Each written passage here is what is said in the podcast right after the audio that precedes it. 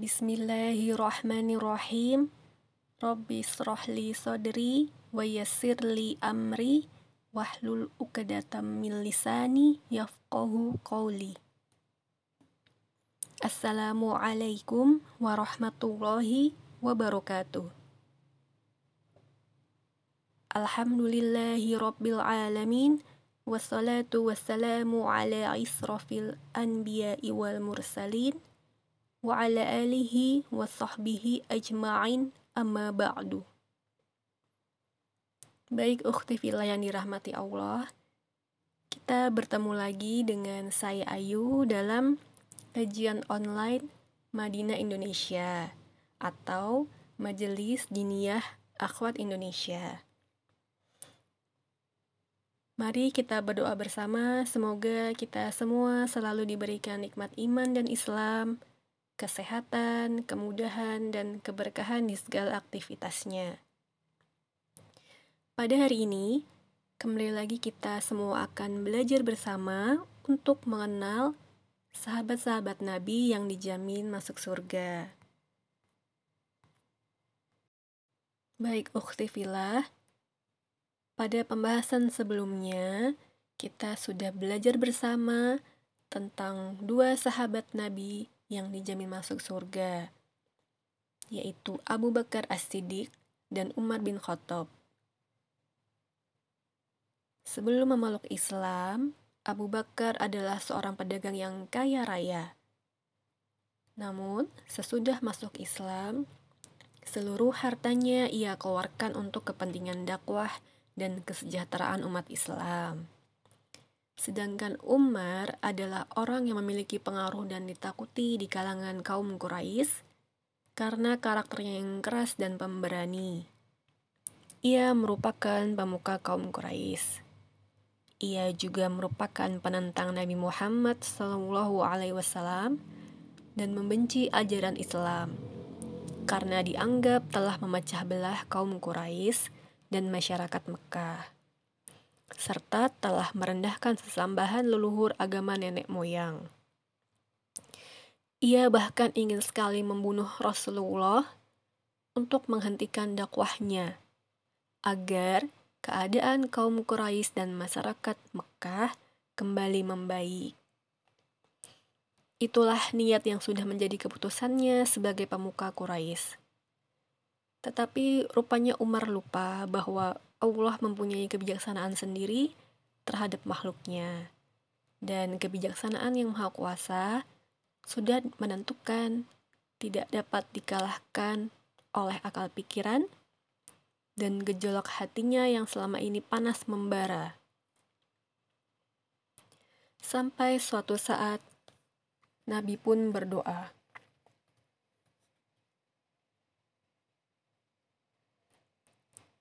Ya Allah, kuatkanlah Islam dengan salah satu dari kedua orang yang paling engkau cintai, dengan Abu Jahal atau Umar bin Khattab. Ini sesuai dengan hadis riwayat At-Tirmizi. Kemudian, doa tersebut dikabulkan oleh Allah. Setelah mendengar bahwa adiknya telah meninggalkan agama nenek moyang dan memeluk Islam, Umar bergegas menemuinya. Hingga akhirnya, setelah beberapa pembicaraan, ia ikut membaca apa yang dibaca oleh adiknya pada Quran surat Toha ayat 1 sampai 6. Yang artinya, kami tidak menurunkan kepadamu Al-Quran supaya kamu menjadi susah, tetapi sebagai peringatan bagi orang yang takut kepada Allah, yaitu Al-Quran yang diturunkan dari Allah yang menciptakan bumi dan langit yang tinggi. Tuhan yang Maha Pemurah, yang bersemayam di atas arsh. Miliknya semua yang ada di langit, semua yang ada di bumi, dan apa yang ada di antara keduanya, serta semua yang di bawah tanah. Usai membaca ayat-ayat tersebut, bergetarlah jiwa Sayyidina Umar. Dia memuji dan memuliakan isinya, kemudian beliau bergegas menemui Nabi untuk bersyahadat. Hal tersebut juga bukan tanpa alasan. Umar sejak kecil sempat belajar baca tulis yang pada zaman itu jarang sekali terjadi di kalangan Quraisy. Dari semua suku Quraisy, ketika Nabi diutus, hanya 17 orang yang pandai baca tulis. Sekarang kita mengatakan bahwa dia termasuk istimewa di antara teman-teman sebayanya. Orang-orang Arab pada masa itu tidak menganggap baca tulis itu suatu keistimewaan. Bahkan mereka malah menghindarinya dan menghindarkan anak-anaknya dari belajar. Hingga beranjak dewasa, Umar pun menjadi orang yang mengagumi dan menyukai syair-syair. Bahkan, banyak syair yang dihafalnya. Di samping kemampuannya dalam menjelaskan tentang beberapa penyair.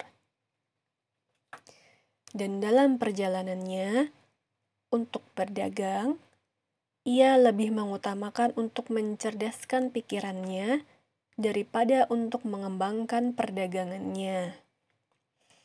Dalam Muruj Az-Zahab Al-Mas'udi menyebutkan bahwa selama dalam banyaknya perjalanan di masa jahiliyahnya, Umar banyak menemui pemuka-pemuka Arab dan bertukar pikiran dengan mereka.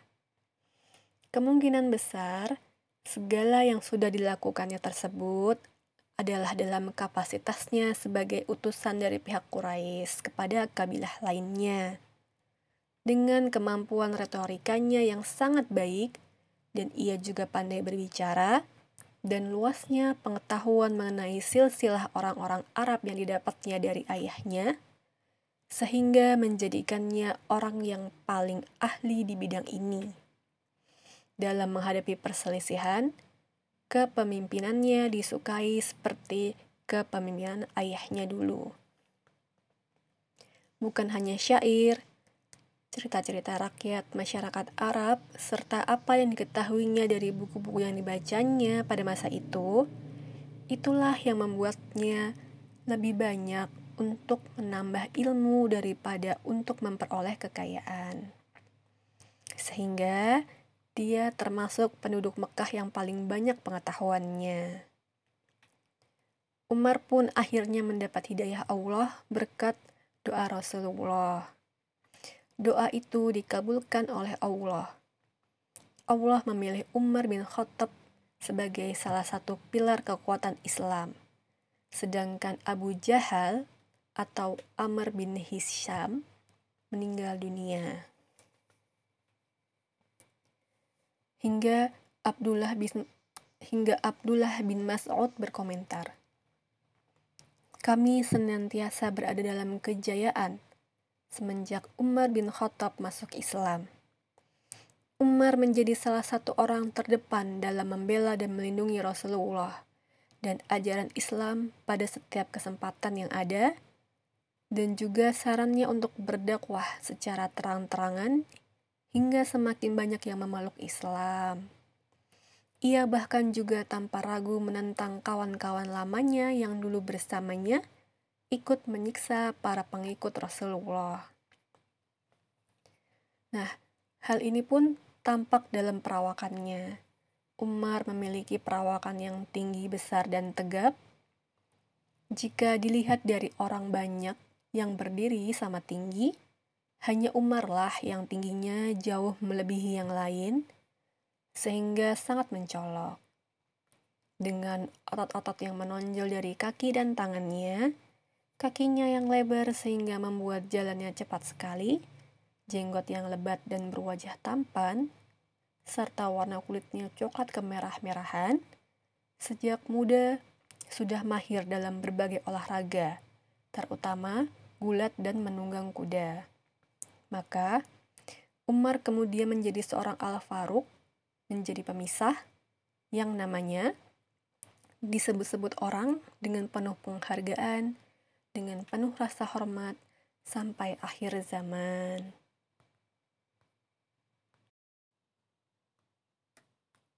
Nah, tadi kan kita sudah membahas tentang Khalifah Abu Bakar dan Umar sebelum dan sudah memeluk Islam. Saat ini kita akan membahas tentang meninggalnya. Khalifah Abu Bakar meninggal karena sakit pada usia 61 tahun setelah kurang lebih tiga tahun menggenggam amanah khalifah. Sedangkan Umar bin Khattab meninggal karena luka yang diderita akibat tikaman-tikaman dalam pembunuhan tragis yang dilakukan Abu Lu'lu'ah.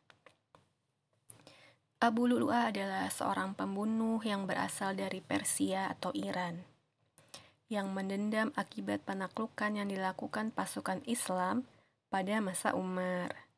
Hal ini karena kesuksesan Umar dalam mengibarkan panji-panji Islam mengundang rasa iri dan dengki di hati musuhnya. Ia menikam Umar tatkala bersiap-siap memulai mengimami sholat subuh. Tragedi ini merupakan pembunuhan politik pertama dalam sejarah Islam. Umar meninggal pada usia 63 tahun setelah kurang lebih 10 tahun menggenggam amanat khalifah. Khalifah Abu Bakar dan Umar dimakamkan di samping makam Rasulullah.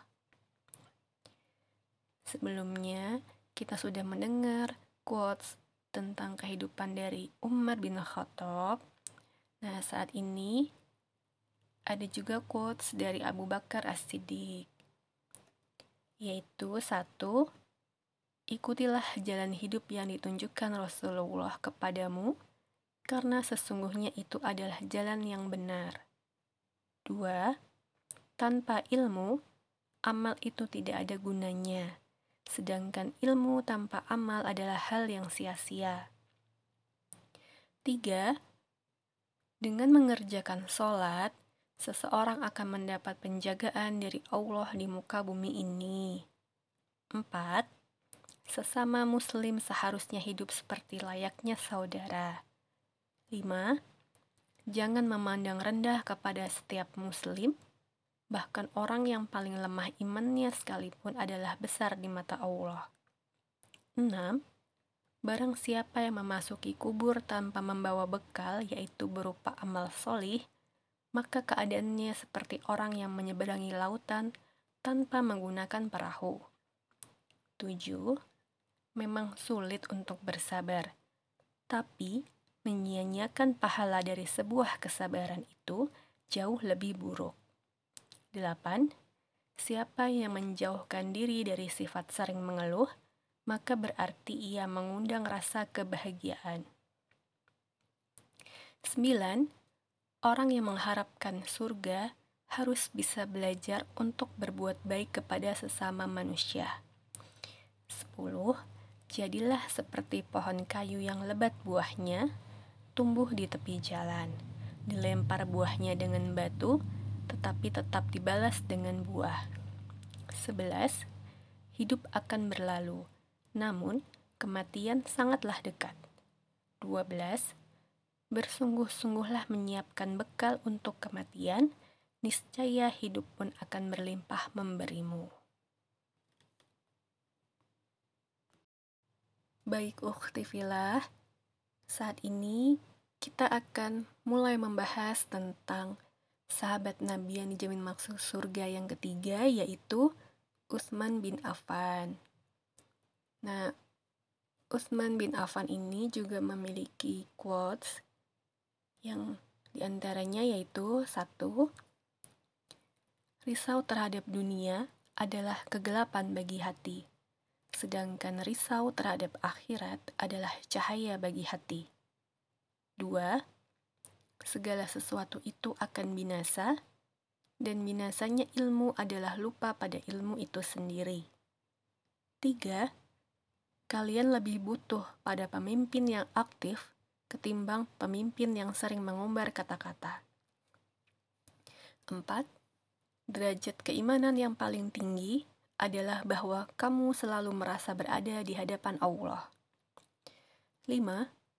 aku tidak menganggapmu berhasil dalam suatu pencapaian tertentu hingga Allah mengujimu dengan cobaan terakhirnya. 6. Tidak seorang pun yang menyembunyikan suatu rahasia di dalam hatinya, kecuali Allah akan menampakkan pada raut wajahnya atau melalui perkataan yang terlontar dari lidahnya. 7. Ketika kaum muslimin tercerai berai, keimanan mereka akan terkoyak dan akan kehilangan kekuatan persatuan dan kesatuan di antara mereka. Sebagai salah satu di antara sahabat Rasulullah yang telah dijamin masuk surga, kata-kata yang sering dilakukan oleh Utsman dapat menjadikan pedoman dalam menjalani hidup bagi umat muslim. Nah, siapa sih Utsman bin Affan itu? Utsman bin Affan lahir pada 574 Masehi di Taif. Utsman bin Affan 6 tahun lebih muda dari usia Nabi. Ayahnya yang bernama Affan bin Abi al-As dari suku Bani Umayyah dan ibunya yang bernama Arwa binti Quraisy dari Abasyam, kedua suku kaya dan terpandang Quraisy di Mekah. Nama lengkapnya adalah Utsman bin Affan bin Abil As bin Umayyah bin Abdu Asyam bin Abdu Manaf al-Quraisy. Jalur keturunan atau nasabnya bertemu dengan Nabi Muhammad pada sosok Abdu Manaf. Nah, sebelum masuk Islam, Utsman terkenal sebagai siapa? Kabilah Utsman yakni Bani Umayyah merupakan kabilah Quraisy yang dihormati karena kekayaannya. Kekayaan tersebut mereka peroleh dari usaha perdagangan. Ia pun menjadi pedagang seperti ayahnya dan bisnisnya berkembang, membuatnya menjadi salah satu orang terkaya di orang di antara orang-orang Quraisy. Nah, kemudian Bagaimana perawakan fisiknya? Ia bertubuh ideal, memiliki postur sedang, tidak tinggi dan juga tidak pendek. Wajahnya tampan, kulitnya halus, janggutnya lebat dan berkulit kecoklatan. Pangkal-pangkal tulang Usman terbilang besar, bahunya bidang, cambangnya panjang hingga mencapai bawah telinga. Hidungnya mancung Selain itu, hastanya panjang dan kedua betisnya besar. Nah, bagaimana hubungannya dengan Nabi Muhammad? Satu, salah satu sahabat utama Nabi Muhammad yang dijamin masuk surga. Sejak masuk Islam, Utsman tidak bisa dipisahkan dari perjuangan menegakkan agama Islam karena mendapatkan permusuhan yang sengit dari penduduk Mekah, Rasulullah menyuruh kaum muslimin hijrah ke Habasyi. Bersama istrinya, Utsman melakukan hijrah ke Habasyi. Kemudian, dua, ia adalah menantu Rasulullah. Utsman menikah dengan Ruqayyah binti Muhammad. Di hadapan Rasulullah, Utsman mempunyai kedudukan mulia Nabi sangat mengagumi ketampanan Utsman dan kemuliaan budi pekertinya. Karena itulah, setelah Ruqayyah wafat, Nabi menikahkan Utsman dengan Ummu Kulsum yang juga merupakan salah satu putri Rasulullah. Pernikahannya dengan dua putri Nabi inilah yang menjadikan Utsman dijuluki Zunurain yang artinya pemilik dua cahaya. Sayangnya, pernikahan dengan Ummu Kulsum juga tidak terlalu lama karena Ummu Kulsum meninggal terlebih dahulu.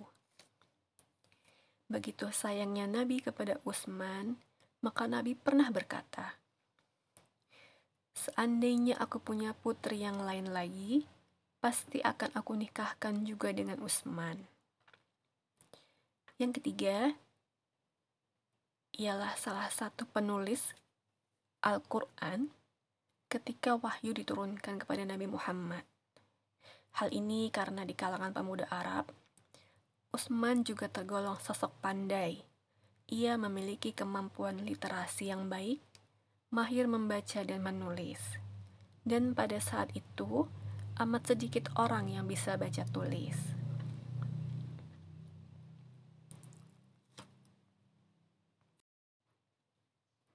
Utsman dikenal sebagai apa? 1. Wali kota Madinah pada masa Rasulullah, yaitu pada saat Rasulullah memimpin perang Datiriqo dan perang Gatfahan yang sedang berkecamuk. 2. Penasihat Abu Bakar As-Siddiq pada masa kekhalifahannya, yaitu selama perang Ridda sehingga Utsman tetap berada di Madinah, bertindak sebagai penasihat Abu Bakar. Hal ini karena Utsman memiliki hubungan yang sangat dekat dengan Abu Bakar. Ketika Abu Bakar terpilih sebagai khalifah, Utsman adalah orang pertama setelah Umar yang menawarkan kesetiaannya. Bahkan, Utsman adalah orang yang didiktekan oleh Abu Bakar saat sedang sakit mengenai penunjukan Umar sebagai pengganti kekhalifahannya. 3. Khalifah ketiga sesudah Umar bin Khattab dan menjadikannya sebagai salah satu khalifah tertua saat berkuasa. Sepeninggal Umar, Utsman menggantikannya sebagai khalifah pada saat usianya sudah menginjak 70 tahun. 4. Khulafaur Rashidin ketiga setelah Umar bin Khattab dengan masa kekuasaan terlama satu di antara empat orang khalifah yang digolongkan sebagai khalifah yang diberi petunjuk. 5. Termasuk dalam golongan as-sabiqun al-awwalun, yaitu orang-orang yang memeluk Islam di masa awal-awal kenabian. 6. Memperoleh jaminan syahid dan surga. Hal ini didasarkan pada riwayat dari Abu Musa al-Ashari ia berkata, "Pada suatu hari, Nabi Muhammad masuk ke sebuah kebun dari kebun-kebun Madinah. Lalu datang Utsman. Aku, Abu Musa, berkata, "Tunggu dulu, aku akan memohon izin kepada Rasulullah untukmu." Kemudian Nabi Muhammad berkata, "Izinkanlah ia masuk, berilah kabar kepadanya dengan surga, serta bersamanya ada musibah fitnah yang akan menimpanya. Ini dari hadis riwayat Bukhari. 7. Memiliki julukan Abu Amr dan Abu Abdullah. Pada masa jahiliyah, ia disebut dengan nama panggilan Abu Amr. Setelah masa Islam, ia lebih sering dipanggil Abu Abdullah, yang diambil dari nama putranya dari Ruqayyah. Ada pula yang menyebutkan di masa jahiliyah, Utsman sering dipanggil Abu Laila karena kelembutan dan keramahannya kepada sesama. 8. Orang yang diberi gelar oleh Rasulullah sebagai Nuroin, artinya pemilik dua cahaya. Julukan ini didapat karena Utsman telah menikahi putri kedua dan ketiga dari Rasulullah, yaitu Ruqayyah dan Ummu Kulsum. Utsman menikahi mereka berurutan setelah salah satunya meninggal. Dan inilah julukan yang paling disukainya. Lalu, bagaimanakah Utsman masuk Islam? Jadi, sekembalinya dari perjalanan bisnis ke Suriah pada tahun 611 Masehi, Utsman mengetahui tentang misi yang dinyatakan Nabi Muhammad. Setelah berdiskusi dengan temannya yaitu Abu Bakar, dan dengan tanpa ragu, Utsman memutuskan untuk masuk Islam saat usianya mencapai 30 tahun. Dan Abu Bakar membawanya kepada Nabi Muhammad untuk menyatakan imannya dan menjadi salah seorang sahabat dekat Nabi. Utsman menjadi salah satu orang yang paling awal masuk Islam, mengikuti Ali, Zaid, Abu Bakar, dan beberapa lainnya. Masuknya ia ke dalam agama Islam membuat marah sukunya Bani Umayyah yang sangat menentang ajaran Nabi Muhammad. Namun, keimanannya pun tidak pernah goyah. Bahkan, ketika ia disiksa oleh salah seorang pamannya dari Bani Umayyah untuk meninggalkan Islam dan kembali ke pangkuan agama nenek moyang. Lalu, bagaimanakah proses pengangkatan atau bayatnya menjadi khalifah? Seperti halnya Umar, Utsman diangkat menjadi khalifah melalui proses pemilihan. Bedanya, Umar dipilih atas penunjukan langsung, sedangkan Utsman diangkat atas penunjukan tidak langsung, yaitu melewati badan syuro yang dibentuk oleh Umar menjelang wafatnya. Sesaat sebelum Umar bin Khattab meninggal dunia, ia menunjuk enam sahabat sebagai panitia untuk memutuskan penggantinya sebagai khalifah. Dari panitia itu, terpilihlah sosok Utsman bin Affan sebagai khalifah ketiga untuk menggantikan Umar.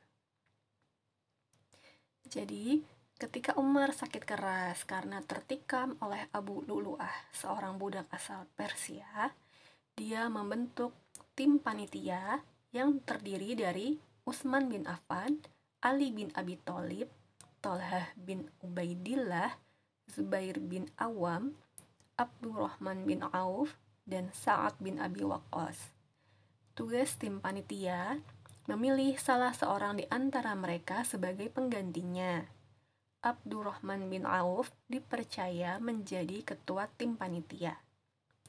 Setelah Umar bin Khattab wafat, tim panitia mengadakan rapat empat orang anggota mengundurkan diri menjadi calon khalifah, sehingga tinggal dua orang, yaitu Utsman bin Affan dan Ali bin Abi Thalib. Proses pemilihan menghadapi kesulitan karena berdasarkan pendapat umum bahwa masyarakat menginginkan Utsman bin Affan menjadi khalifah. Sedangkan di antara calon pengganti Umar bin Khattab terjadi perbedaan pendapat di mana Abdurrahman bin Auf cenderung mendukung Utsman bin Affan dan Sa'ad bin Abi Waqqas cenderung mendukung Ali bin Abi Thalib. Hasil kesepakatan dan persetujuan umat Islam, maka diangkatlah Utsman bin Affan sebagai pengganti Umar bin Khattab. Dia diangkat pada usia 70 tahun dan menjadi khalifah selama 12 tahun. Ketika diangkat menjadi khalifah, Utsman bin Affan menyampaikan dalam pidatonya bahwa ia di dalam pemerintahannya akan terikat pada tiga hal, yaitu Al-Quran, As-Sunnah, dan ketetapan Abu Bakar dan Umar sebagai khalifah sebelumnya. Lama waktu menjadi khalifah atau periode kekhalifahan. Utsman menggantikan Umar sebagai khalifah pada saat usianya sudah menginjak 70 tahun dan menjadikannya sebagai salah satu khalifah tertua saat berkuasa. Utsman bin Affan menjabat sebagai khalifah sekitar 12 tahun, sejak 23 Hijriah sampai 35 Hijriah, atau 644 Masehi sampai 656 Masehi. Lalu bagaimanakah karakter dan sifat Utsman? Nah, pada intinya Utsman memiliki budi pekerti yang mulia dan juga tampan.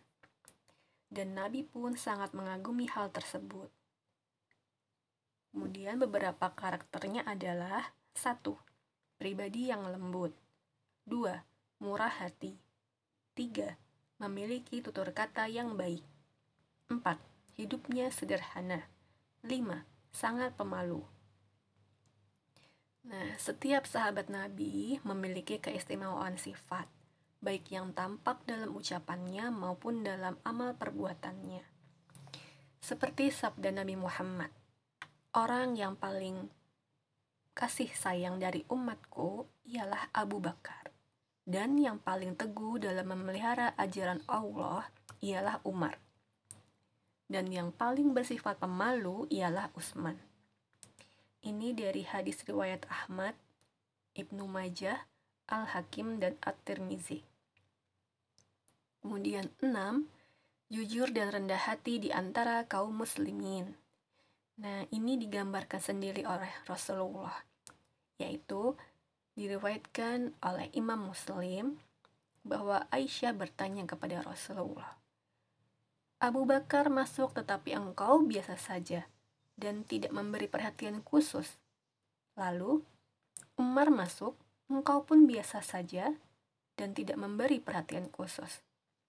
Akan tetapi, ketika Utsman masuk, engkau terus duduk dan membetulkan pakaian. Mengapa? Rasulullah menjawab, Apakah aku tidak malu terhadap orang yang malaikat saja malu kepadanya? Kemudian ketujuh, sangat dermawan dan terhormat. Sifat malu itulah yang mendorong Utsman menjadi seorang dermawan yang penuh welas asih. Sehingga ketika Rasulullah tengah mempersiapkan pasukan Al-Usrah, seluruh biayanya ditanggung Utsman seorang diri Rasulullah menyambutnya dengan ucapan, "Tidak akan ada sesuatu yang dapat membahayakan Utsman dengan apa yang dia lakukan hari ini. Ya Allah, ridhoilah Utsman, sesungguhnya aku ridho kepadanya." Ini dari hadis riwayat At-Tirmizi.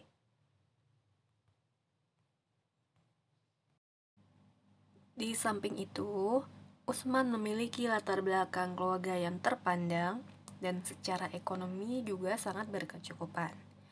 Ia pun juga dikenal sebagai pedagang kaya raya dan ekonomi yang handal, namun sangat dermawan.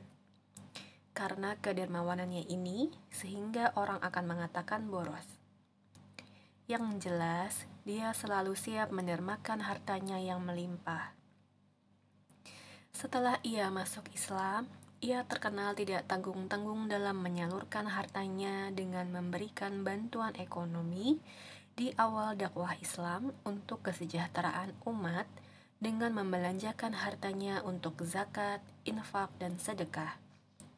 Sebagian besar kekayaannya digunakan untuk kepentingan Islam, yaitu antara lain A.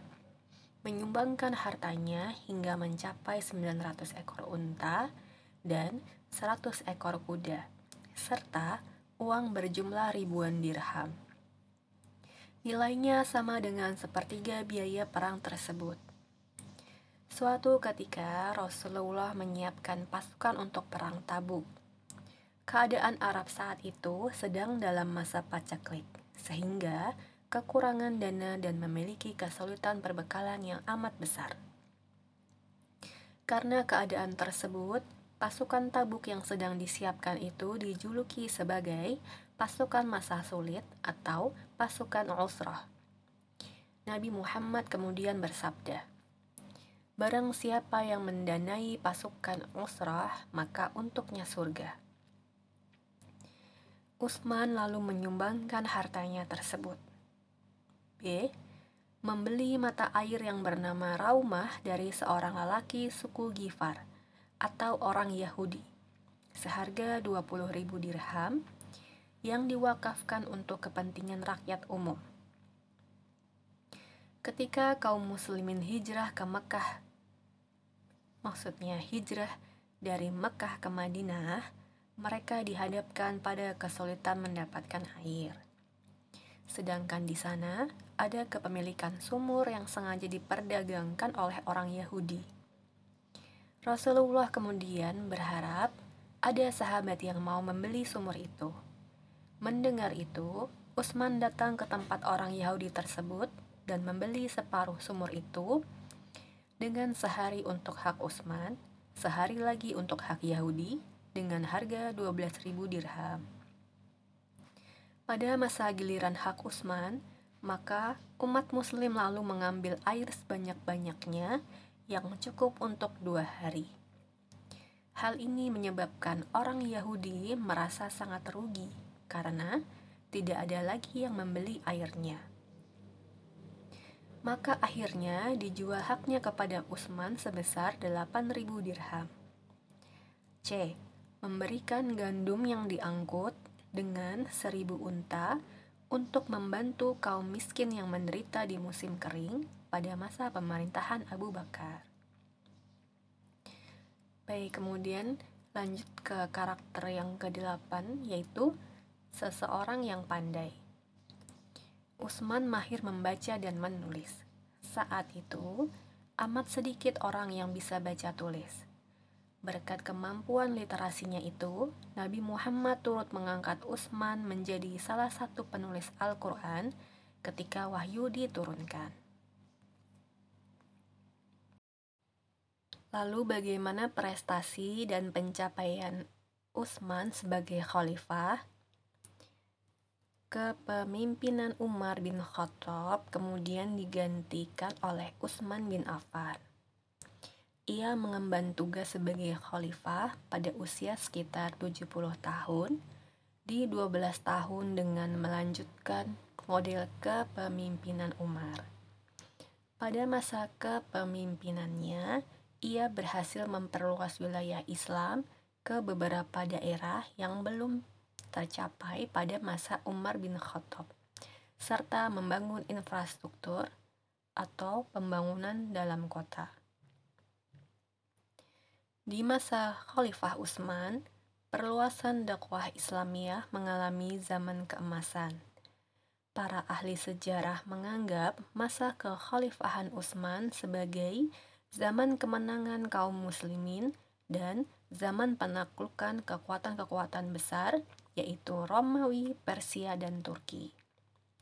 Di masanya, masyarakat Muslim dan non-Muslim menjadi lebih makmur dalam masalah ekonomi dan menikmati kebebasan yang lebih besar di bidang politik. Berbeda dengan Umar yang memusatkan segala urusan negara ke dalam kendali kuat khalifah, Utsman cenderung memberikan hak otonomi yang lebih longgar pada bawahannya Hal ini menjadikan perluasan wilayah kekhalifahan dapat dilangsungkan secara lebih mandiri, sehingga dapat mencapai wilayah yang lebih jauh. Selain menaklukkan kekuatan-kekuatan besar, pada masanya kekhalifahan sudah mencapai Khorasan Raya atau kawasan Asia Tenggara di batas timur. Di antaranya meliputi 1 Persia. Di masa pemerintahan Utsman, bangsa Persia juga ditaklukkan hingga selesai. Pada masa khalifah-khalifah sebelumnya, memang sudah dilakukan ekspansi ke sebagian besar wilayah Persia, namun belum benar-benar dituntaskan. Raja Persia yang bernama Yezdigerd berhasil memprovokasi atau berhasil memprovokasi para penduduk dan membangkitkan perlawanan terhadap Islam. Namun, pemerintahan Utsman bin Affan berhasil menyisir sisa-sisa pengaruh Raja Persia tersebut, serta akhirnya bangsa Persia seutuhnya jatuh ke wilayah kekuasaan Islam. 2. Afrika hingga Andalusia atau Spanyol. Ini yang paling dahsyat tatkala Umar mengutus Abdullah bin Sa'ad tahun 27 Hijriah untuk menyerbu Afrika. Tentara muslim berjumlah 20.000 orang berhadapan dengan kaum barbar yang terdiri dari 120.000 orang di bawah pimpinan rajanya yaitu Jarjir. Dengan pertolongan Allah, kaum muslimin dapat mengalahkan mereka hingga mereka menuju Andalusia atau Spanyol. 3. Romawi Pada tahun 25 Hijriah, penduduk Iskandaria membatalkan perjanjian dengan umat muslim karena mereka telah dijanjikan mendapat bantuan dari kerajaan Romawi.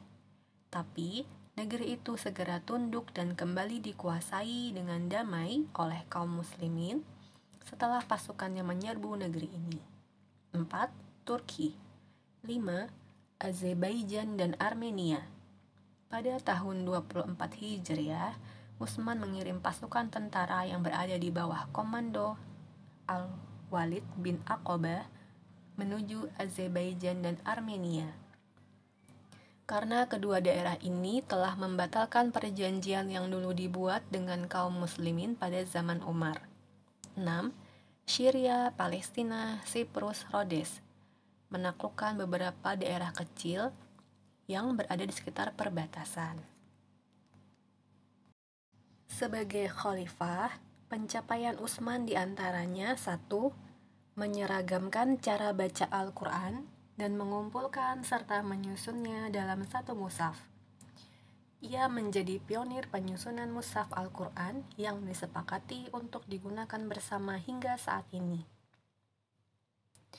Penyusunan Al-Quran ini dimaksudkan untuk mengakhiri perbedaan-perbedaan serius dalam bacaan Al-Quran disebutkan bahwa selama pengiriman ekspedisi militer ke Armenia dan Azerbaijan, perselisihan tentang bacaan Al-Quran muncul di kalangan tentara Muslim.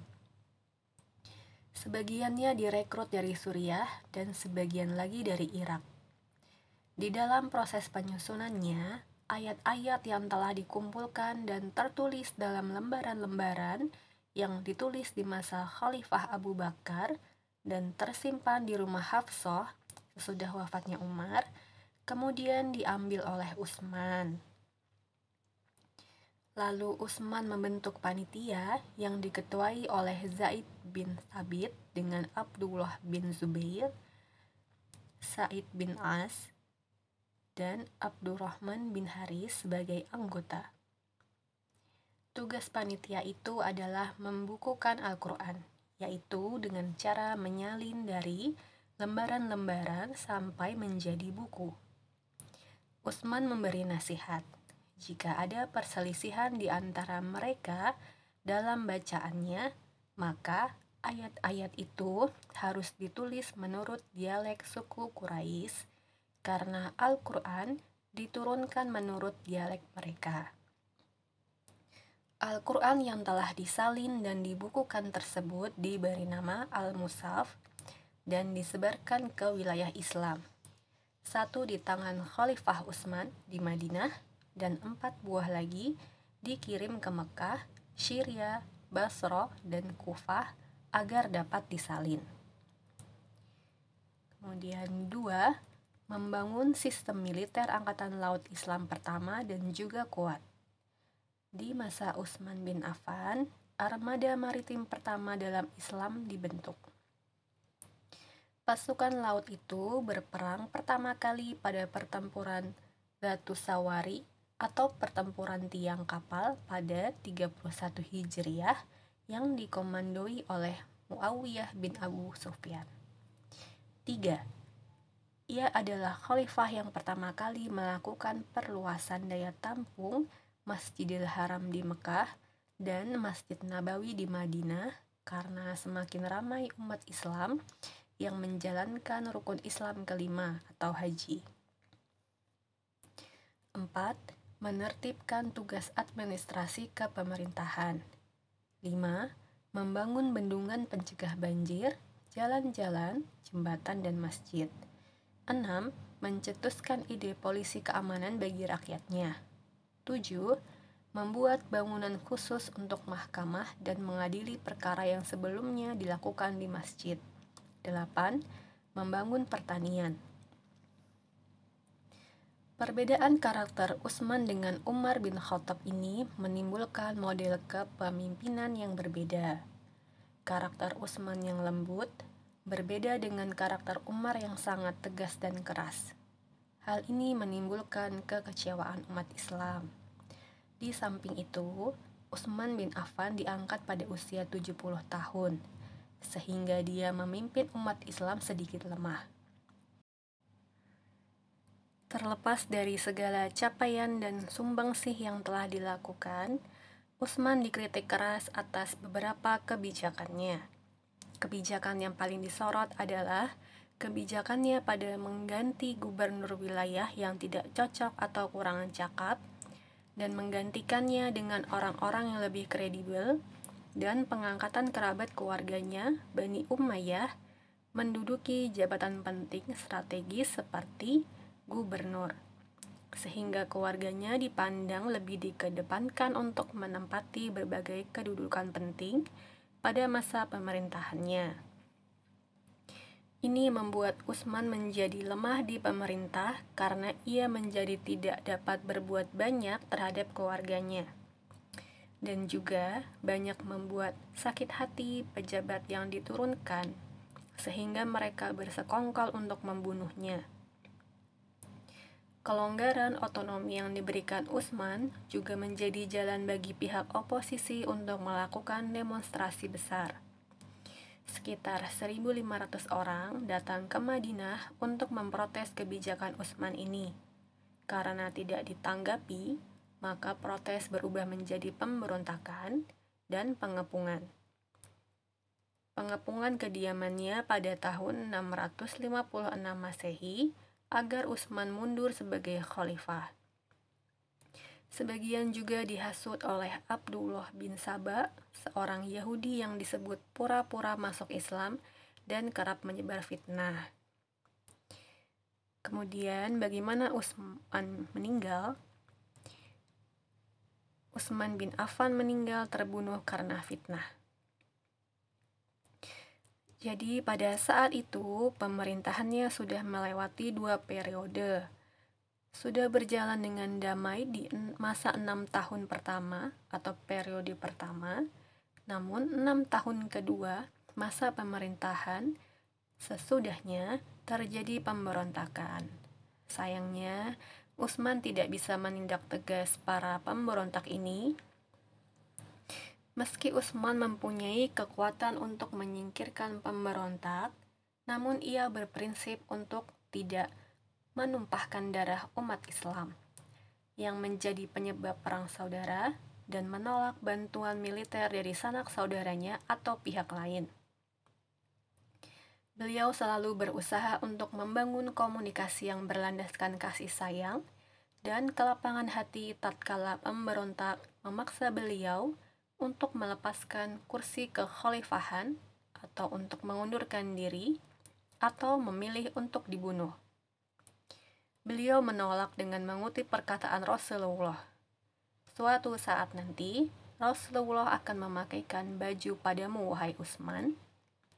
Dan jika orang-orang menghendakimu untuk melepaskannya, jangan lepaskan karena orang-orang itu. Pada akhir tahun 34 Hijriah, kekuasaan Islam mulai dilanda fitnah yang terjadi dari konflik internal dalam tubuh Islam sendiri Sebagian juga dihasut oleh Abdullah bin Saba, seorang Yahudi yang disebut pura-pura masuk Islam dan kerap menyebar fitnah. Setelah ia berpindah-pindah kemudian menetap di Mesir. Fitnah yang keji pun datang dari Mesir berupa tuduhan-tuduhan palsu yang dibawa oleh orang-orang yang datang hendak umroh pada bulan Rajab, yang pada intinya adalah berisi tentang Seharusnya Ali bin Abi Thalib lah yang menjadi khalifah dan bukan Utsman. Ali bin Abi Thalib mati-matian membela Utsman atas serangan fitnah tersebut. Hingga akhirnya terjadi protes besar dan keadaan semakin parah.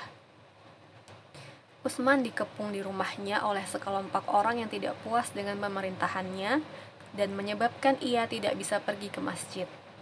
Setelah cukup lama dikepung, yaitu selama 40 hari, akhirnya seorang penyusup dari Bani Sadus atau Al-Ghafiri berhasil masuk melalui atap rumah untuk menikam dan melukai Utsman bin Affan hingga meninggal ketika sedang membaca Al-Quran. Tepatnya pada hari Jumat 17 Zulhijjah 35 Hijriah atau 656 Masehi setelah memerintah selama 12 tahun, yaitu sejak 23 Hijriah, ketika ia berusia 82 tahun. Hal tersebut membuat Utsman bin Affan tidak meninggalkan pesan pada masalah suksesi kepemimpinannya dan memperburuk situasi politik setelahnya. Kematian Utsman bin Affan meninggalkan jejak sejarah yang kelam dalam dunia Islam dan membuka pintu perpecahan panjang yang sudah dikatakan oleh Nabi Muhammad Hal itu berdasarkan hadis yang diriwayatkan Abdullah bin Umar. Ia berkata, Rasulullah menyebutkan adanya fitnah. Lalu ada seseorang yang lewat dan Nabi berkata, orang yang memakai penutup muka ini akan terbunuh pada saat itu. Abdullah bin Umar mengatakan, Aku melihat orang tersebut adalah Utsman bin Affan. Lalu dikuburkan di mana Utsman bin Affan? Ia dimakamkan di kuburan Baqi di Madinah, pemakaman umum yang lokasinya berada di samping Masjid Nabawi. Hal ini dilakukan Utsman supaya orang-orang tidak beranggapan bahwa setiap khalifah harus dimakamkan di samping makam Rasulullah. Baik, demikian kisah para sahabat Nabi yang dijamin masuk surga pada pembahasan Khulafaur Rasyidin yang ketiga ini. Nah, di sini terlihat bagaimana keimanan dan juga semangat perjuangan sahabat Nabi yang sangat besar hingga mendapatkan jaminan menjadi penghuni surga oleh Allah bahkan sebelum mereka wafat atau meninggal dunia. Ukti dapat meneladani amal kebaikan yang dilakukan oleh para sahabat tersebut yang sudah diridhoi oleh Allah sebagai referensi jalan kita menuju surga. Nah, pada pertemuan bulan depan, insya Allah kita akan belajar bersama mengenai sahabat Nabi yang termasuk dalam Khulafaur Rasyidin terakhir, yaitu Ali bin Abi Thalib. Baik, saya kembalikan ke moderator. Wassalamualaikum warahmatullahi wabarakatuh.